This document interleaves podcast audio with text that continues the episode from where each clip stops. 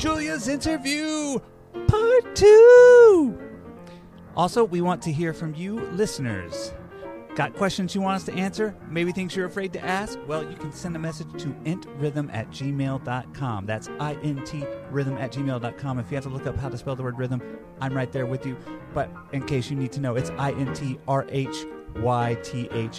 at gmail.com. And we will try our best to answer it for, for upcoming episodes. Unless you say otherwise, we will not mention your name when the question comes up. One more time, that's intrhythm at gmail.com. We'd love to hear from you. Please send them in. Also, this music you're hearing is Barron Ryan. Check it out, firstofitskind.net. Now, part two of the incredible Julia Loving.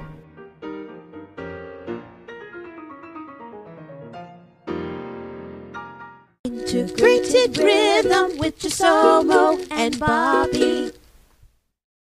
So, uh, Chisomo, I don't know if you noticed this, but Julia had a question for us. Oh, Yeah. All right. Uh, Julia's question for us is What does integrated rhythm mean from a 2021 lens? And what does it mean from a Caucasian white perspective? A lot of approach and time has been spent on the black perspective, but I would like to have dialogue about how whites are navigating and sharing in the race conversation and the lack of black agency in historically Afrocentric social dancing. A fantastic question. Hmm. It's a great question. Yeah. I've been thinking about Um, this a lot uh, ever since Julia sent it, Okay. and you know that it's it's one of those things that my brain is kind of like running in so many different directions it hasn't necessarily gotten anywhere.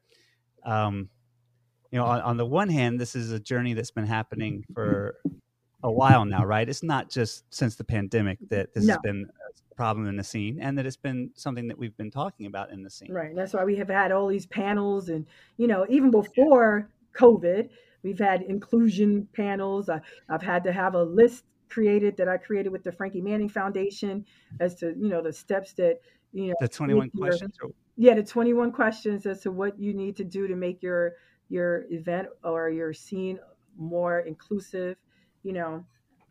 But that's coming from my lens. Yeah, coming yeah. from a black american lens.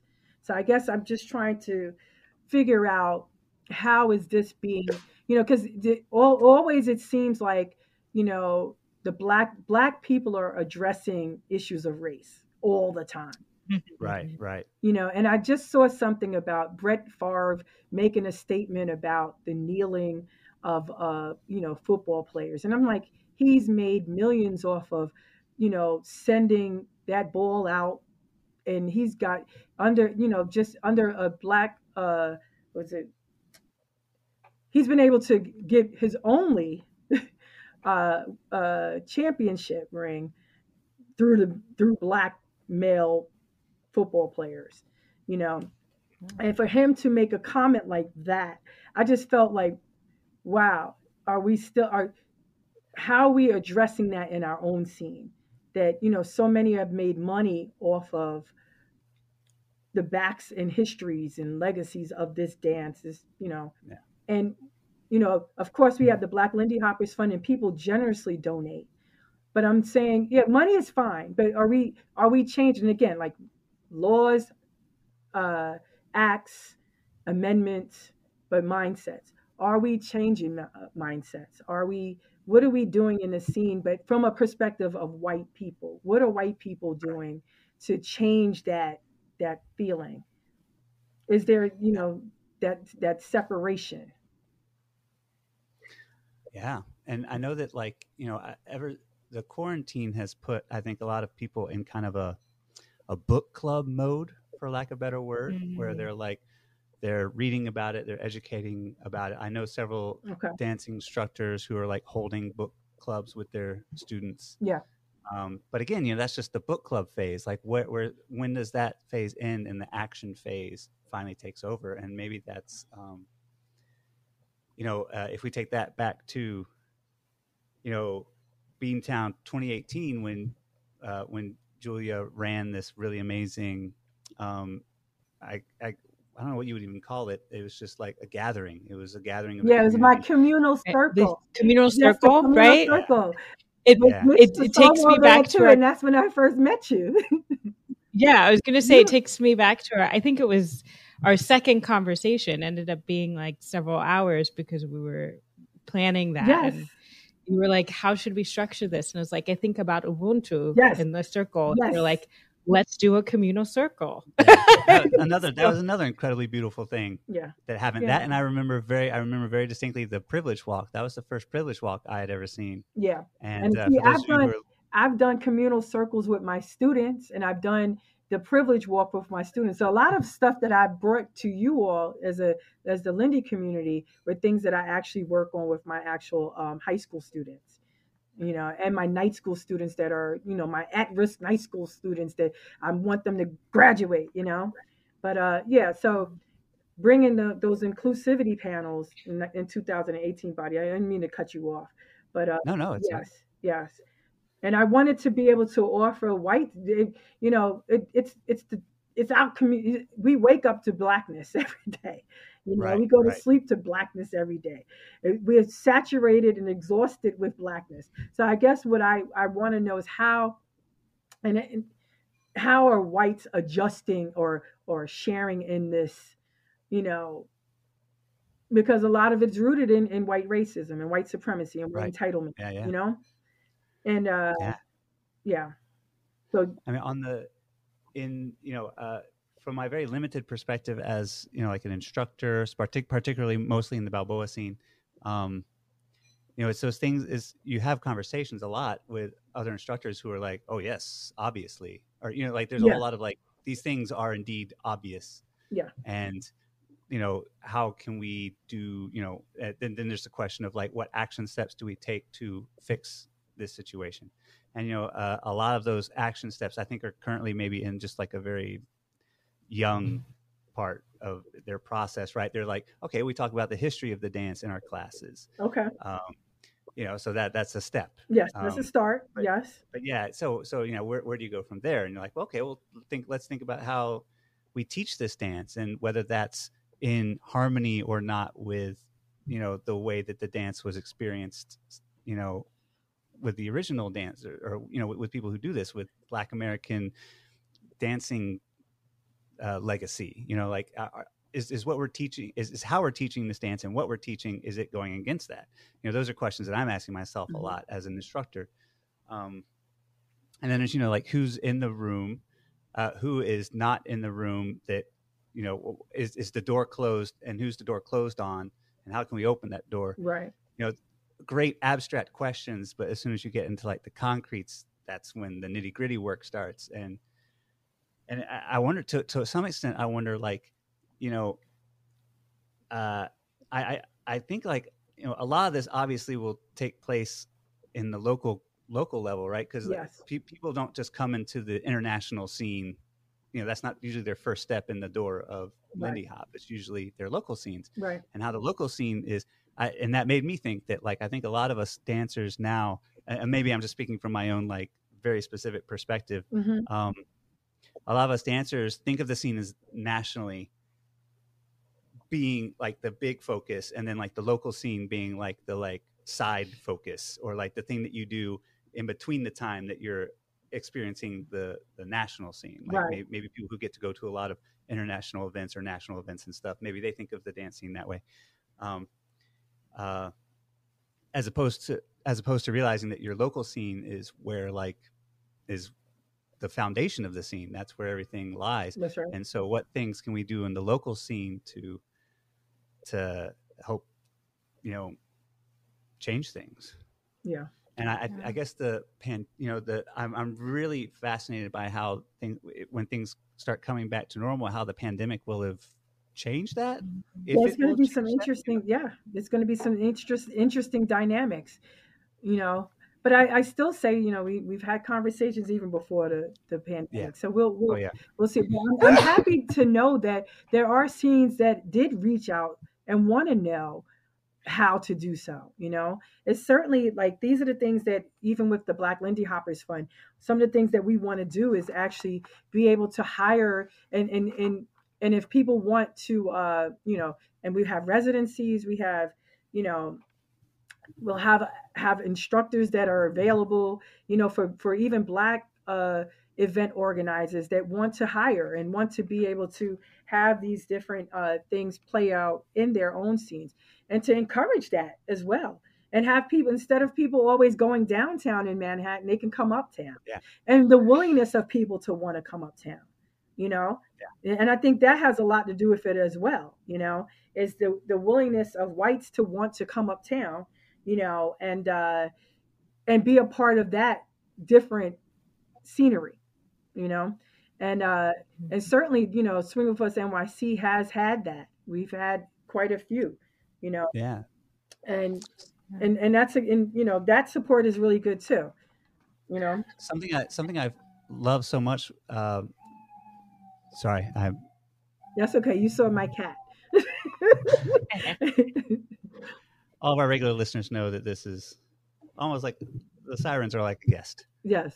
Special guest appearance. that's right. Um, uh, something I, I really enjoyed and felt so great uh, when I came up to your dances the few times I've been able to come up is uh, first off, there's a really strong, there's almost like a really strong familial sense. Like there's people of all generations in the room, and there's lots of people of all generations. Yes. Like, uh, and and you walk in, and like you also there's a little bit of that like uh, it's it's the the times I've been, it's been in a, a very intimate space in a really Yeah. beautiful way. That like Yeah. basically a lot of people are gonna be sitting in chairs watching you dance, which is kind of lovely in a way because again, it's part of that community spirit yes of like yes my like, mom not my mom greets you at the door. My mom yeah. my mom keeps the people from the outside that that are you know don't, don't necessarily want to be in there you know to dance. They want to come in and you know. So my mom is the security too right? And then we have ronald and and we also play you know not only jazz we we have the, exactly, we have yeah we have we have our own uptown groove that we do. Exactly. What we call it is the Uptown Saturday Night Swing, you know, Uptown Saturday Night Lindy Hop. Um, and so we, we do invite, you know, people from different generations to come, different, you know, everyone. So it's more, it's, it's a more inclusive space. And that's what I, and I want, and, and, you know, a good part of that is bringing snacks and bringing, people like to snack and they like Yeah. water and they like, you know, when you make it that like homely and, you know, like you're at home, it definitely is a familial that interesting how the swing scene has kind of lost that like basic rule of throwing a good party yeah. is having mm-hmm. snacks and drinks around? Yeah, Like yeah. It's just as simple as that. so simple, but so powerful. It's just so it's just as simple as that. You know, seriously. You know, and people at, at you know the Savoy did sit down and watch. Yeah. So Yeah. you know, you know you can't expect some of these old you know older uh, our elders to be dancing all throughout these fast songs. They're like, I'm to sit this one out. you know. And what I do like is that that that you'll see one a person from one generation dancing with another generation and someone that's white that's dancing with someone black so you talk about integrated rhythm you know definitely you know is that but they're uptown doing that you know Yeah. they're in harlem doing that you know and you know that it was important like when i when i actually really really went and started learning lindy hop itself i learned in harlem you know? I learned in um, my first example was seeing those elders dancing in the park. My second example was actually and i always forget that i i, I really started out learning from arturo perez. You remember arturo that used to work at swing 46 arturo um, uh, so he would teach he was teaching at Wadleigh high school. And i went there a few times. Um, and something happened. I think i my, my schedule i couldn't do it anymore. And you know i just so happened to work with uh, barbara jones allison barbara jones barbara allison jones barbara bronx uh, with the harlem swing dance society. Um, and i she invited me to come. And at that time i believe adam um, Brozowski was running was was teaching with her. And i took maybe like one lesson with him and then samuel coleman took over. And it changed my life. And i swear to god you all would not believe this. I mean i'm plus size as it is but i was even more plus size then. I couldn't do swing outs. I couldn't it's like the rock steps and stuff. I was like oh my gosh this is too much. I would go home sore, my legs would be hurting, you know, and I ended up losing about 30, 40 pounds, you know, taking class with Samuel. And, um, and it was just a, a, great experience being able to, and then we started his, his, well, his community really, really was there. And we had all kinds of intergenerational. So that was my first example of that you know, in Harlem, seeing Samuel run it and seeing, you know, with with the Harlem Swing Dance Society. He's since, you know, started his own um, dance classes on on Tuesdays, um, which we really miss. And then we started, and another part of that whole communalness was to be able to, as as a group of, and I call it my, you know, my Harlem Lindy family. We travel. and we travel together. We go places together. So like when we go up to Beantown, now we have two apartments full of, of people coming from Harlem going, you know, and staying and, and our, our global family coming, you know, our global black family staying with us as well. You know, but those hey, I, I would say Samuel's the one that really introduced me to the music because I was never a big jazz person. My parents, like I said, were Motown, but you know, the way he would teach it was he would not he wouldn't separate the music from the dance. He would teach about the the the musicians, the history, what was going on, you know, and this made it very helpful for a lot. You know, I'm a hist- I, I like history. I know a lot of it, but it helped a lot of people that were coming in that did not have that, um, you know, frame of reference with the, with regards to the dance. You know, so this is something that was being done back in, you know, he's been teaching for a while, but I started like in 2015. Um, and my first experience was going to Frankie 100 with him and our Lindy family. And I was like, my God, I didn't know all these people were doing, you know, and it was like global. I'm like, all these people. And then I, you know, I, I, Quite an initiation. So, yes, what an initiation. You know, I, I, met Chaz. I met it was I met Chester Whitmore. I met Chaz Young. I met, you know, uh, Sugar Sullivan. As a matter of fact, I escorted Sugar Sullivan and Barbara Billups up to Harlem for something they were doing. They were doing teaching uh, a dance with Sonny Allen. They were teaching. So that was my first, you know, meeting of even Sonny Allen and, and all of them. So I started learning, you know, quickly through that that that that communalism that, that Samuel brought, you know, to our and all of us went out and danced because of that. We would go on trips to to Swing 46 and I was like, this is a big thing. And you know, I just really wanted, I was like, and it's a dance from from the African American community. That's what I really gravitated to it because I know for a long time, you know, that it's still important for us to support our, our own, you know, histories and legacies and our, you know, to know about it ourselves. And I thought it was very important that, you know, when I would Google, I didn't see black people, you know, like in the images. I'm like, mm-hmm. but this is a dance that comes out of Harlem. How does this happen? You know? So it was, you know, that that part of me also came out. The historian part just wondered why. So and I started bringing it to my school, you know, and I started teaching my kids, and I would bring guest teachers to come, you know, and, and talk to my students about, you know, the history of this uh, dance they call the Lindy Hop, this jazz dance. yeah. Yeah. Uh, so what you just said kind of perfectly segues into my response to your question. Okay. So you, your your question was mentioning that um, oftentimes, like we don't have a choice as people who are who are holders of racialized identities. We don't we don't have a choice yeah. in how we engage in these topics yes. because the world society decides for yes. us, and so um, so you've seen a lot of voices come through with integrated rhythm and the majority of those voices are from a particular perspective right. from a racialized identity right, right. Um, the hope with integrated rhythm isn't for the onus of the work to be put on black people right. but to elevate stories so when we think about like chimamanda adichie's a danger of a single story we know that we're likely to fall into the trap of thinking that a particular group of people um, is monolithic if we don't have a diversity of stories. Right. And so, our hope in integrated rhythm is to elevate stories from a variety of different perspectives so that people can hear and do their own work. Um, recognizing that the work of dismantling oppression is nuanced and integrated, mm-hmm. we we kind of have chosen this approach so that we can work together. And then also, what you get in every episode is a conversation across racialized identities. Yeah, which is part, the integrated part of integrated rhythm, right? And so.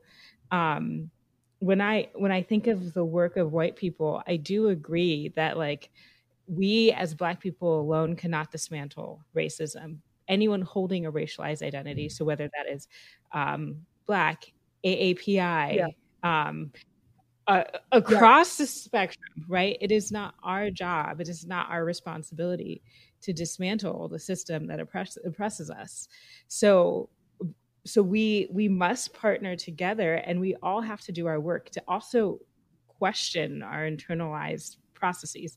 Another beautiful thing that i think you get with integrated rhythm is you get to hear and see um, a white guy listening to people. A lot like bobby does this beautiful job. Right of yes. being the white guy in the room yes.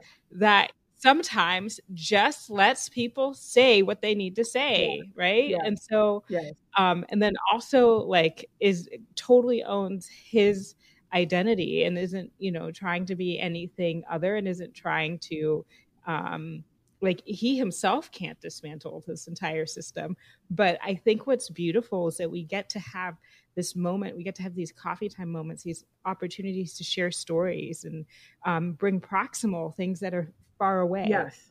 Frankie Manning, Norma Miller, these are iconic names, but we they're not mainstream names. No. Right? right? And so, but if I say um if I say like you said Gene Kelly, if I say um oh my goodness, all of the names have gone. Ginger Rogers, Fred right? Astaire. Like there's certain right? Fred Sorry. Astaire. And Fred Astaire. Yeah, Fred Astaire. You you were in my brain. You knew exactly. I was like, that's the name.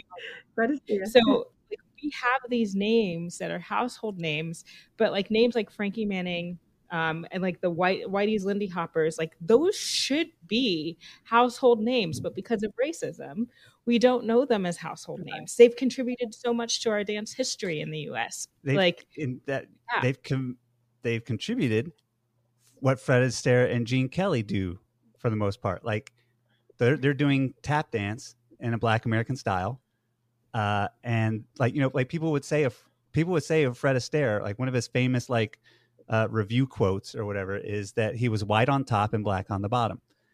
That like mm. his feet and stuff and the way that he danced was very black American, and he just happened yeah. to you know he was on top. He was that elegant white face. Yeah. Yeah. yeah. And so and he was he was taking from this community, but then he was able to be elevated because his story, his person was more like accept- acceptable. You know, like Arthur yeah. Murray, just you know, able to uh, open up hundreds of, of spaces of dance, but really rooted in jazz dance. That he, you yeah. know, like so.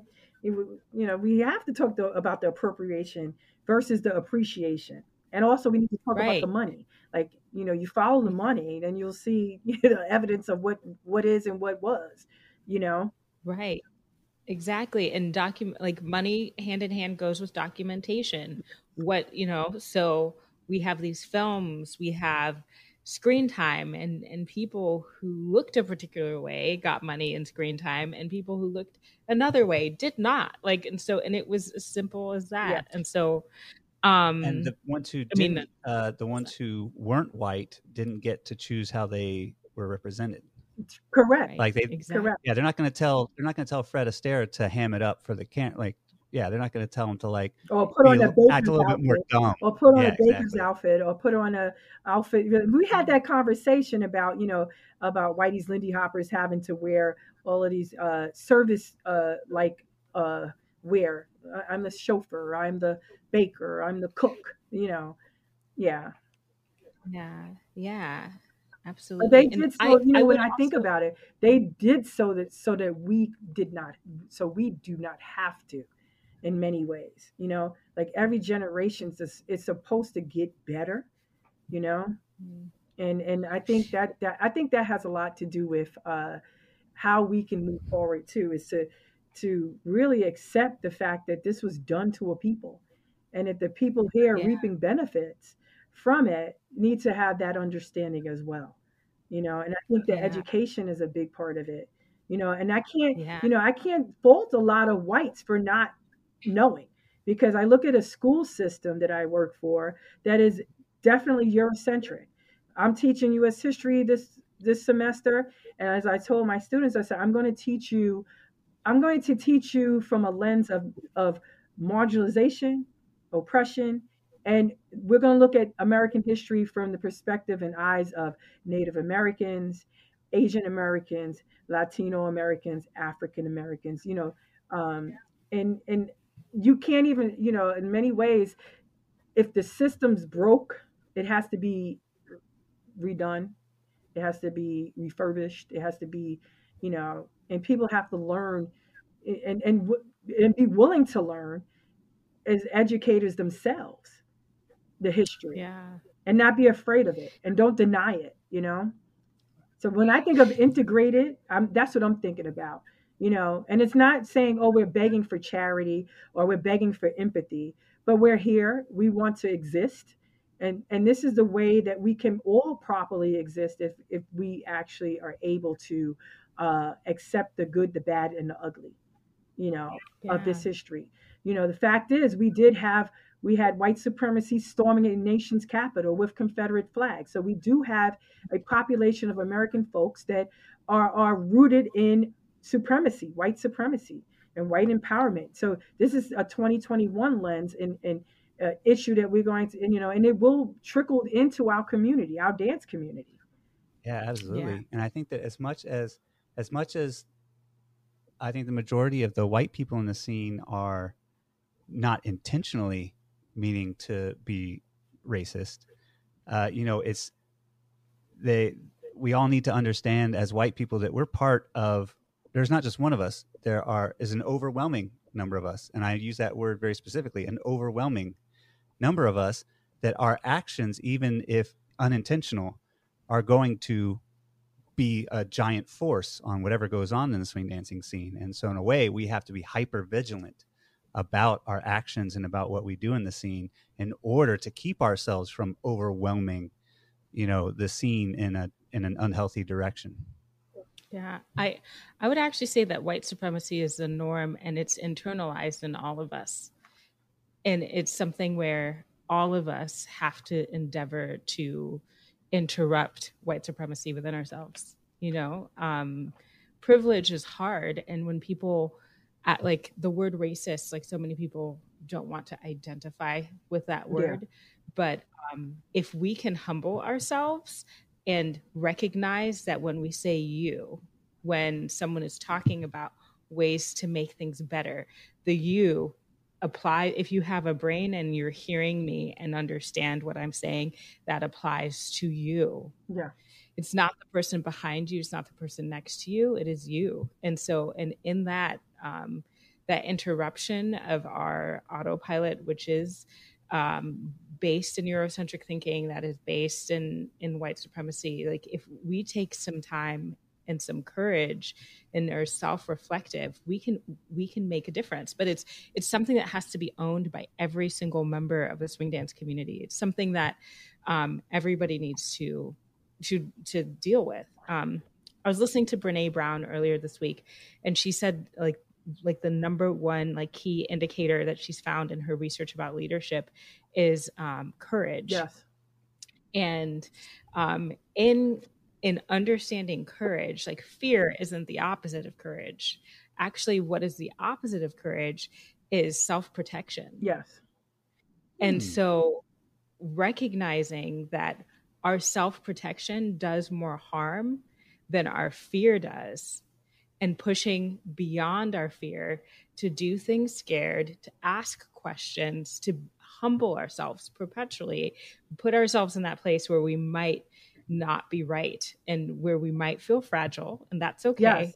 But to recognize that that's part of a learning Yes. process. Like if there was something I were to say to to all of us, but specifically white people, would be to do that.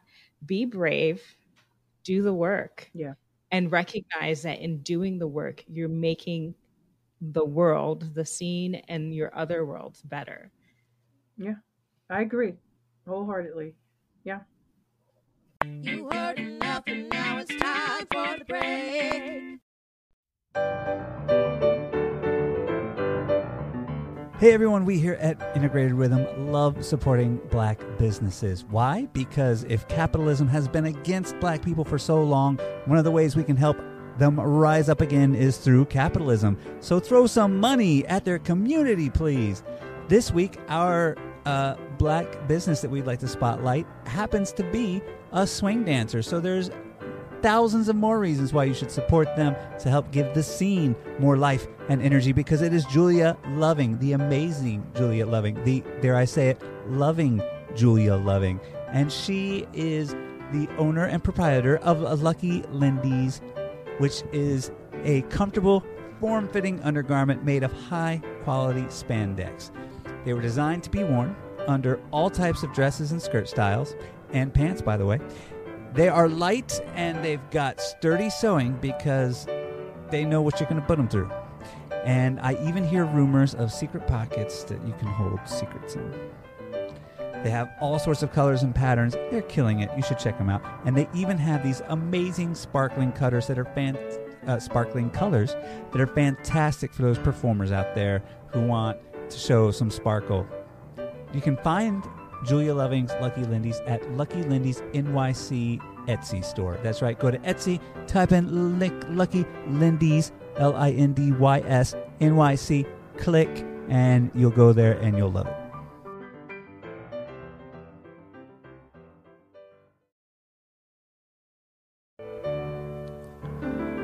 By the way, what is that fantastic music we're listening to again? It's Barron Ryan. That's Laurel's brother, a badass pianist known for his combination of classical and jazz music. His new album, first of its kind, is rights free. You heard us correct. Anyone can use it. Put it on your podcast, your YouTube video, your own music project. It's all yours. Want the album and any of his other work? Head to barronryan.com. Want to hear him play with Ryan's father, yet another badass pianist? Head to ryanandryanmusic.com. And most importantly, you can contribute to Barron's project of making rights free music. Because as delicious as it is, you can't live off of admiration and appreciation. Go to firstofitskind.net. Check out the story, learn how awesome his project is, and help support it. That's firstofitskind.net.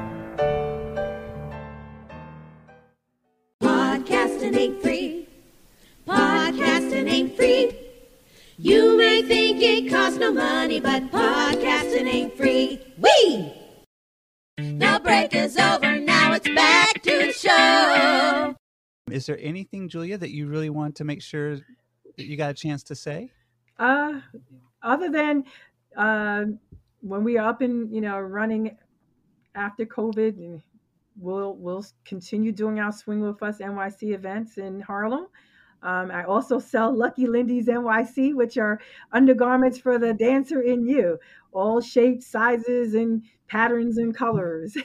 and they're They're available on. Etsy.com. you know, I mean, I haven't worn them personally, but they look fantastic. The colors and all the things, and they have like great sparkly ones. If you're a performer, you should totally get in on those. I gave Latasha a pair of of um, uh, African print. I've given Avita some, and Vita's like, "Oh, this holding me in very great." uh, you know, so yeah. Um, so Lucky Uh, Lindy's when- NYC. I was going to just tell you all one of these things about uh, something that's controversial but funny to me. Is Oh yeah, yeah, I yeah, think yeah. I think uh, I'm always talking about because you know I live in the Bronx, right? But you know, there's a controversy about where hip hop was started, right? So to take it a little bit lighter, right? Um, there's a controversy that that hip hop did not necessarily start in the Bronx, and so you could ask anyone from New York City, and you you could ask Nas, he'd be like, "Oh, hip hop started in Queens." You could ask somebody, you know, special ed, it, started in Brooklyn, you know. And then you could ask the old timers, they say, "Well, no, it started with Pigmeat Markham, and uh, here comes the judge, right?" And then it, then you could ask somebody else, say, "Nah, that was Louis Armstrong scatting."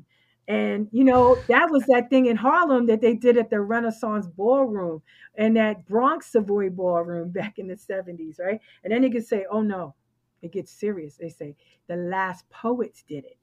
And you know that song, you know, Gil Scott Heron, The Revolution will not be televised. They said that's the rap, that's it. Or maybe it was Quincy Jones when he spoke about the griots having that rap, you know, using rap as a way to communicate, uh, you know, to to the the, the other uh, villagers, you know.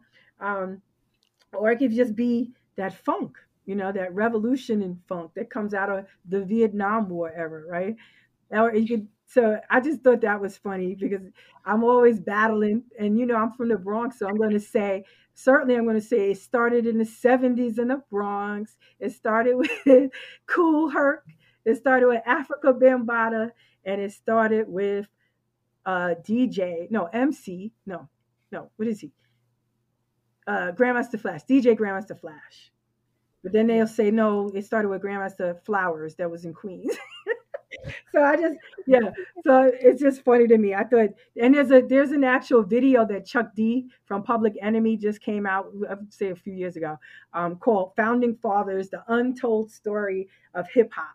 And you know, I, I'm a I'm a I'm a child of the hip hop era, and uh, so I just thought that was something that you know is is funny to me you know that people and it's great to hear all of these different perspectives right? Because you didn't i know i didn't think of it you know and i just naturally know it's from the bronx right? But there are other, perspectives. That, that reminds me like uh so first off folks you heard it here. If you want to fight you know where to find julia loving.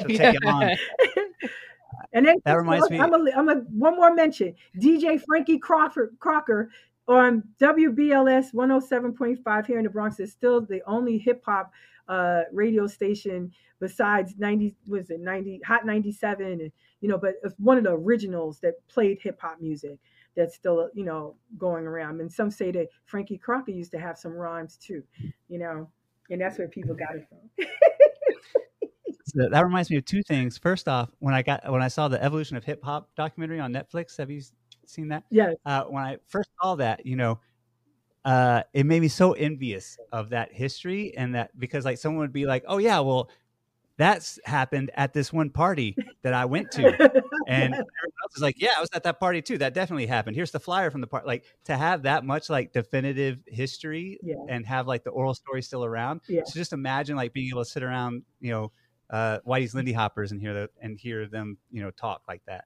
Yeah. Um, and to have a eight part Netflix documentary. Well, when you think about it, Lindy Hop and hip hop are two of the gener- two of the dance crazes that were founded out of the black community in New York City, right? And they both had the music to accompany the dance. Yes. Mm-hmm. Yeah. You know, I mean, so there's, there's, there's hip hop, you know, of course, the four elements with dancing and b-boying and breakdancing and all of that coming out of, you know, hip hop. And then you have the Lindy Hop coming out of, with jazz, you know, Yeah. jazz dancing. You know, so you know, I just I I was I thought that was that was cool, and the fact that hip hop also was performed at the Renaissance Ballroom and performed Yeah. at the Savoy, uh, you know, um, the Savoy the, Manor. the Savoy Manor, right? Did, did you ever get to go to Savoy Manor? Yes, yes, yes. My, you know, my mom and dad. I don't know for some reason. Back in the, I'm thinking in the '70s or whatever, they used to have parties there sometimes. You know, um, and my family would go to them. Yeah, yeah, Yeah. For those listeners who don't know, the Savoy Manor was the ballroom that opened two years after the Savoy closed down, Yeah. and it was the continuation of the Savoy legacy. That's where Mama Lou Parks uh, was her home base as she trained all the Lindy Hoppers for the Harvest Moon Balls, and it continued to be a part of uh, of the neighborhood history, including hip. Some of the first hip hop stuff was happening in that mm-hmm. venue. Yep. So that's that's what I bring to to, to is my hip hop stuff. You know. Well, something that something that's so cool, uh, something that's so cool is that you, you yourself were part of a great migration story, very similar to our elders in the dance. You yourself grew up in New York City, which, if you haven't grown up in like a neighborhood area like in New York City, like the Bronx or Harlem, is a very specific place. It has a very specific feeling and a very specific energy to it Absolutely. and you yourself witnessed the rise of hip hop Oh. happening in a very similar way th- that the rise of jazz dance happened. Yep. And so you have like I'm all these. all these links to like the, Yes, the legacy of the dance. And you know, I used to be a you know, I have older brothers and and and their brother my brothers had friends and they called themselves the Juice Town Juice Town boys, but now they're the Juice Town men because they're mostly in their 50s and older. And I was a tag along. You know, I tagged along everywhere. My brother's like, stand behind me, you know. But I was a witness to it. I was young and I would have my girlfriends with me. We would go bike riding. They used to have a place uh in uh, right here in I live in the northeast section of Bronx. It's called Valley Park, and that's where all the hip hop jams would be. You know, anyone that was anyone would come through there and they would uh, jam, and you know, you would hear all kind of DJing, and you know, and a lot of it was through like the electricity that came from the lamppost. you know, it wasn't running from people's homes; it was coming from the lamppost.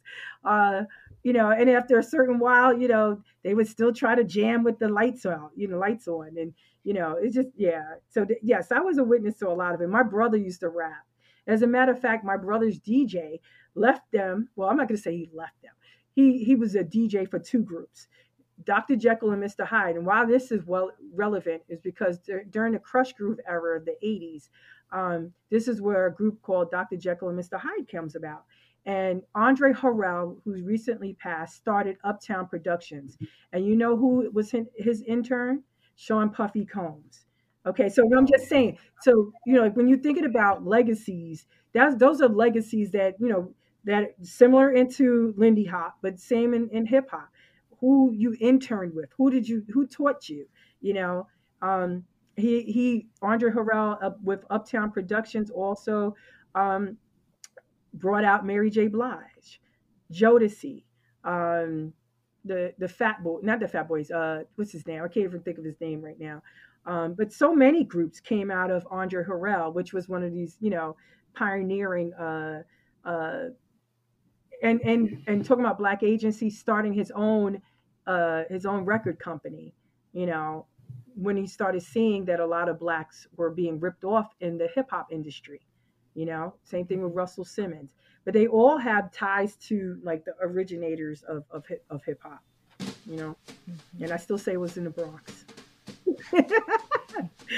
yeah, so that that that's my little my little uh, controversy, but funny, you know, at the same. Know, and uh, the other thing that makes me think about is like you know the origin of Lindy Hop stories, right? Yes. Like uh, Yes, yes, it's so. It's, no, it was Shorty Yeah. George here. No, no, no, no, no. It was uh, Herbert Whitey said he invented it. that's no, right. no, no, that's right. Right.